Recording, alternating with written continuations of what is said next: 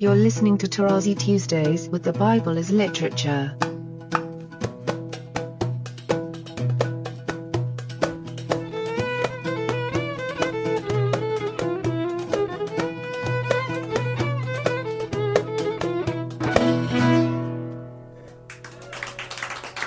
This is Father Mark Boulos. And this is Dr. Richard Benton. and you are listening to Tarazi Tuesdays with the Bible as Literature podcast. Once again, we are delighted to welcome our teacher, Father Paul Tarazi, to the program. Welcome, Father. Thank you very much. Thank you. Father Paul, I'm so interested in today's topic, which is Tadmor and Palmyra, because since we've been talking so much about the desert, Ur, Babylonians, and we're talking more and more about this area, the city historically, and I know we don't always talk historically, we tend to focus on the literature, but historically we have the city of Tadmor, Palmyra, which is an anomaly. It's an oasis, a major city, but it's in this area which is otherwise empty of other cities.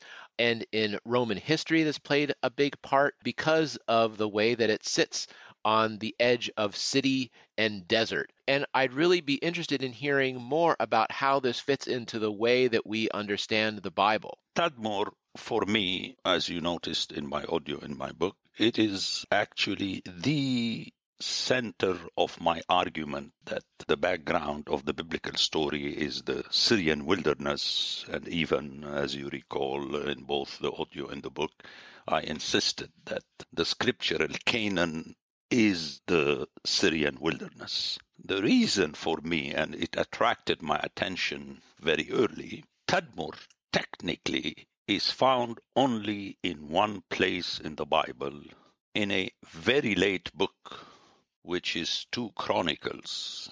It is the last book of the Bible. It is as though the author left us not only a hint, but his own signature.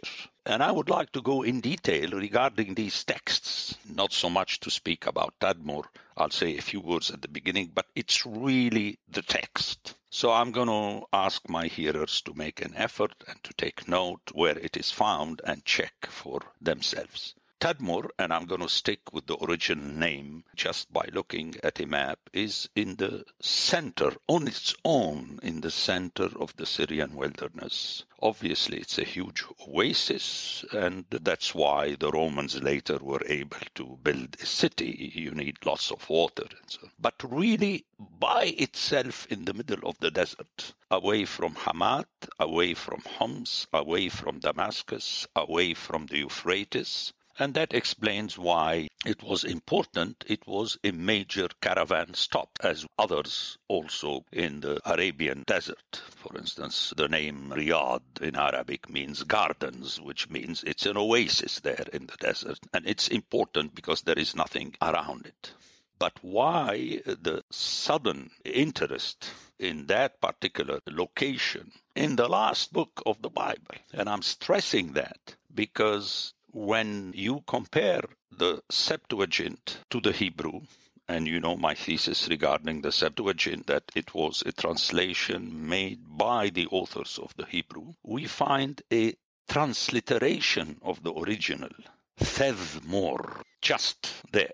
Now the Vulgate transform it into Palmyra, Palmyram, but the Septuagint has transliteration and one more time only there. I stress this only there because in the book of Kings, in 2 Chronicles 8 4, this is where the passage is. In 1 Kings 9 10 to 22, we have a parallel text, but we see that there is a hesitation there. We have two traditions in the manuscripts of the Hebrew Tadmor and Tamar. It is as though the authors or the editors were uneasy. Is it really Tadmor? Now, when one realizes that the Septuagint omits a full passage, which is verses 15 to 25 from 1 Kings, and Tadmor is found in 17 in the Hebrew, then the result is that in the Septuagint, Thevmor is only in 2 Chronicles 8 4. So that militates for the uniqueness of the mention of Tadmor in that passage. Now, let me push further and say that in the original, the situation is so difficult that there is a lot of difference in the translation, like when you read the RSV compared to the original in 1 Kings and 2 Chronicles. So it tells you that the scholars don't know what to do without it and they have to make their additions. But let me go back to Chronicles, where we have the original and where the major translations try to stick with the original. It says, beginning with 8.3, and Solomon went to Hamath Soba and took it. He built Tadmor in the wilderness and all the store cities which he built in Hamath. He also built Upper Bet Horon and Lower Bet Horon, 45 cities with walls, gates, and bars and Baalath and all the store cities that Solomon had, and all the cities of his chariots and the cities of his horsemen, and whatever Solomon desired to build in Jerusalem, in Lebanon, and in the land of his dominion. And then we have the mention of the Hittites, Amorites, Perizzites, Hivites, and Jebusites. So it's talking about the kingdom of Solomon and totally out of the blue, besides the names that are found in the area of Judah, we have the mention of Tadmor with the addition in the wilderness, which is kept in the Septuagint, enti erimu. So that for me is very striking because when you go to 1 Kings 9 in the Hebrew, you hear and Tamar or Tadmor, you have two readings, in the wilderness and then the addition in the land, which is not in 2 Chronicles. And listen to what the RSV does with it. And Bealat and Tamar in the wilderness, in the land of Judah. So, in the wilderness, in the land, suddenly becomes in the wilderness, in the land of Judah. And that's the downfall of the RSV. It historicizes and geographicizes. You know, they want that the reader won't be lost. Now, that is precisely an issue. If I hear it the way it is in the original, then what the hearer ends up with is that the same Solomon who built Jerusalem built also Tadmor. But then there comes the strike. Jerusalem fell, whereas Tadmor, both historically and scripturally did not fall. At least in scripture, we don't hear that it fell. And I believe that this is the metaphoric city where God resides, and Tadmor is Tadmor in the original, the way Eden is Eden. There is no Palmyra. So one has to be very careful not to add the word Palmyra. A further reason is that Tadmor in the Semitic languages is from a verb that means destroy. Anyone who knows Arabic knows that. The rubble is damar in Arabic. And Tadmor in the original sounds as the city that destroys. Very often people refer to it in translation of its meaning besides the caravan stop, the bride of the desert, the indomitable, meaning that she repels the attacker. She destroys and is never destroyed. And the stunning thing that this is what happened to that city later under the Romans and until now where it has been destroyed. But it's a very impressive city that survived all the centuries. But that is not an argument to understand scripture. It's enough for us to understand scripture that Tadmor was this mighty oasis and the author looked at it, as I said earlier, as being the capital, if you like, of his Syrian wilderness that stood there. And it is the background for the Garden of Eden and for the new city and so on and so forth. Remember, I always say that uh, the authors had to have a reference. Scripture is not utopic. It is not speaking about a place that does not exist. Utopia, it's a Greek word. But a Semite has to have a reference when the author is speaking about a place. The author projects a certain place and speaks about it as a reference. And according to me, the author was not referring to an oasis in general, but the reference was to the oasis Tadmor in the desert. So I went around to say that ultimately the geographical background of the story is not Judah and Israel and Palestine as scholars made it up as though it is. No, it's the Syrian wilderness, but that's another issue. I talk about it extensively where I show that the mention of Canaan is reflective of the Syrian wilderness. So here we have the importance of that city, Tadmor, again, where it is found is 2 Chronicles 8 4 in a passage speaking about Solomon the builder. So let me wrap up by saying why suddenly Tadmor? That's the mystery. You know my approach to the Bible. If you have a phrase or a noun or a small passage which, if taken out, does not affect the rest of the story, then it is extremely important, not secondary and you dismiss it. No. To the contrary, it's similar to when Paul in 1 Corinthians 7 speaking about marriage and so on, and then suddenly he says, whether you're circumcised or uncircumcised, it doesn't matter. What matters is keeping the commandments of God.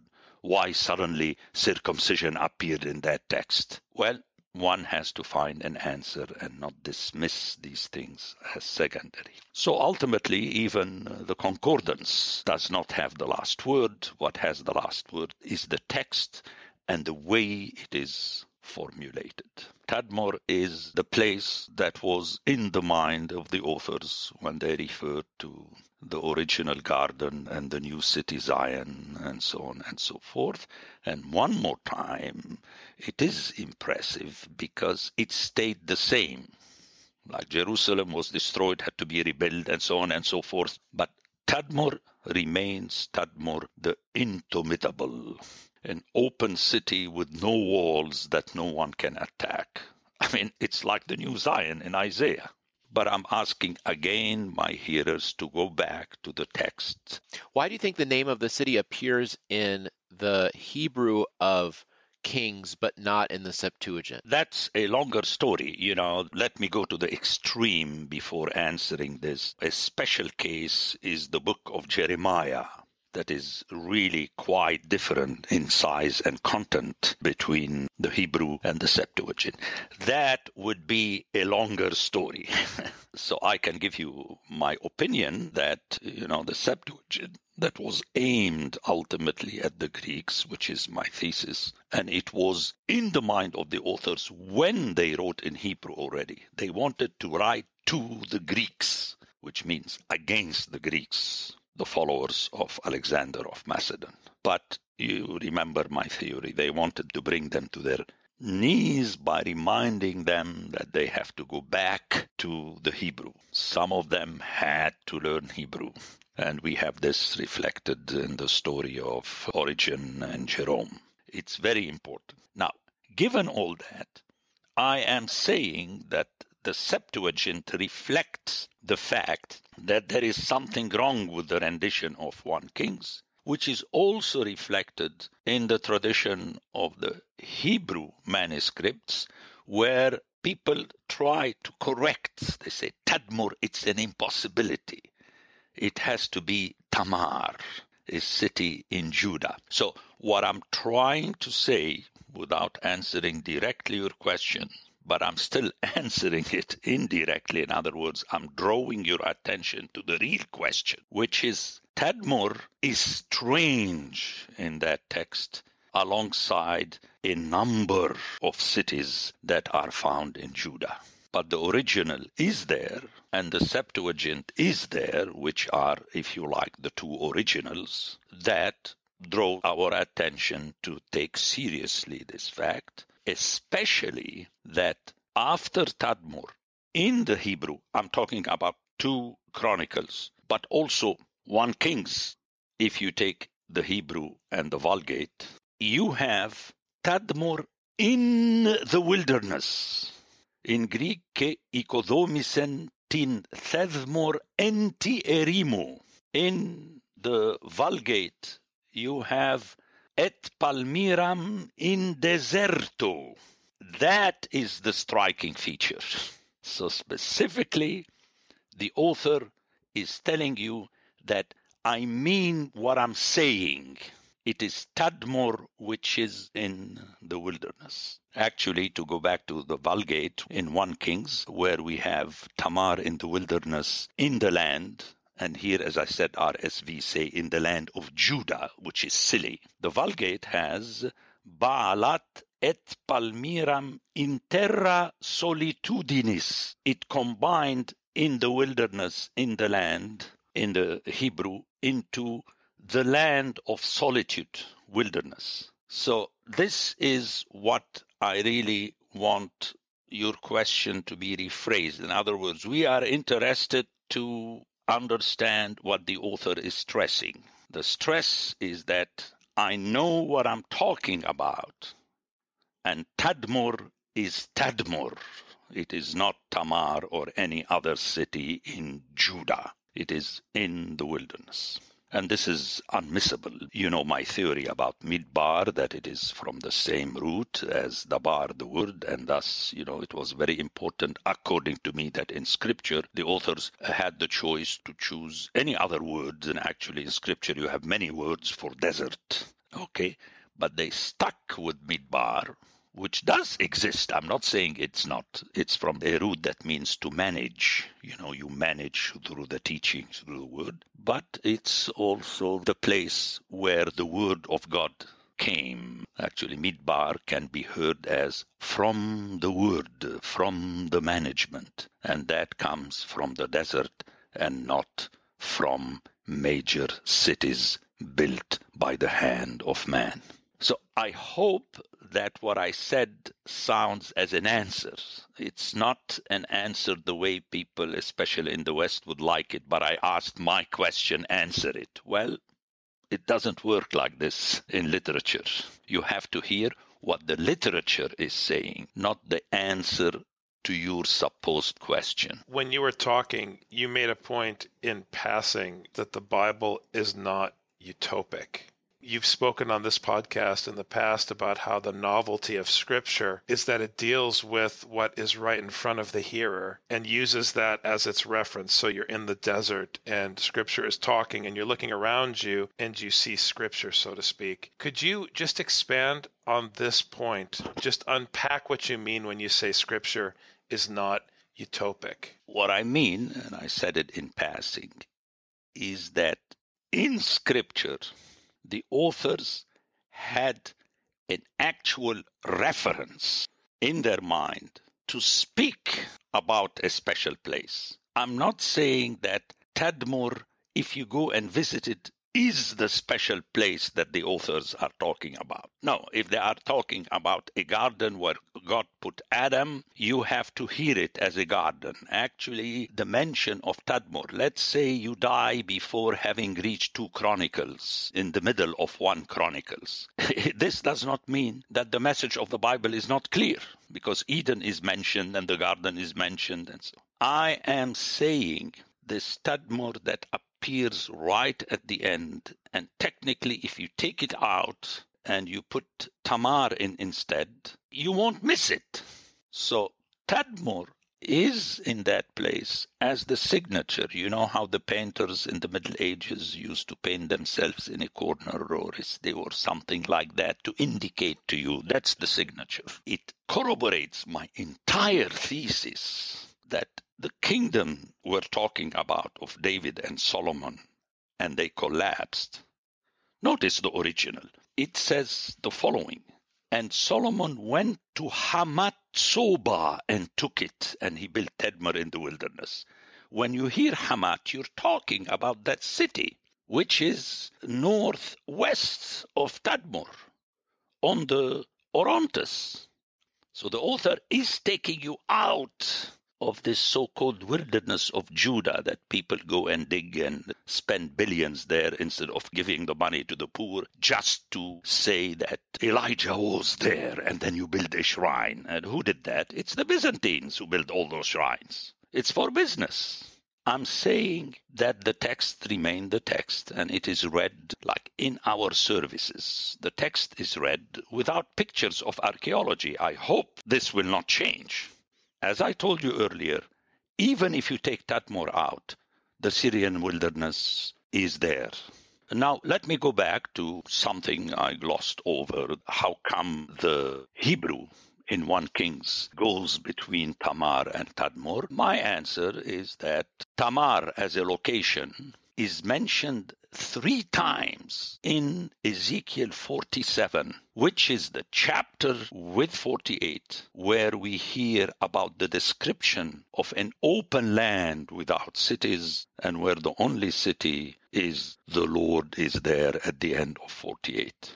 This, to me, one more time, cannot be happenstance. I mean, in serious literature, there is no happenstance. So this vacillation between Tamar and Tadmor in the Hebrew text of 1 Kings may be reflective of that fact that we're talking about that specific Tamar which is one of the cities of the open land. Otherwise, as you know, Tamar is the name of a woman, which is the date and thus uh, the city of palms, Palmyra. I mean, we can go into that, but all these are scholarly curiosities, as I say.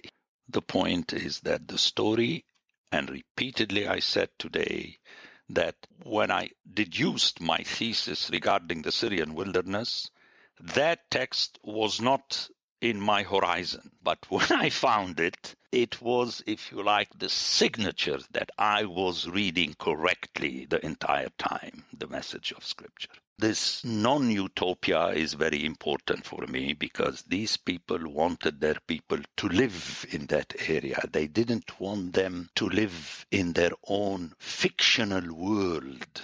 That's very dangerous which many of us Christians, especially the Orthodox, when they speak about the coming kingdom, they speak about it that it is somewhere there, you know, but it hasn't come. Where is it? How can you speak about it and describe it? And then we make up the stories that some of us actually went there and came back and saw it in visions and so on. But this is in the Bible literature. In Daniel and Revelation, this is literature. And cities can play back and forth. You know, the harlot city in Revelation is at the same time Rome and Babylon and Jerusalem. It's a pregnant issue, and I believe the name is there, the indomitable. Without walls, it remains, whereas all the cities with walls fall, including Troy a lot of folks think about language and poetry and literature as a free for all. But each time we discuss, I hope everyone is reminded that this is a school of science, it is a discipline. And like every science, every field of science, you have to pay attention to the data. The deity of Scripture saved the people from the land of slaves to make them his slaves. That, I think, is the Alpha and the Omega. the Bible is a trap. Once you start reading Genesis 1 1, you're already entrapped. The only way to get out of it is to throw away the book. But if you want to fight it from the inside and write your introductions and your thesis and your theories to fit with your mind and so on, you're not hearing the text anymore. You are not the slave of that God. You want to say what you want to say. That's a great place to end today's session. Thanks so much. Have a good week, gentlemen. Thank Take care. Thank, Thank you. you Thank you very much, Father Mark and Richard.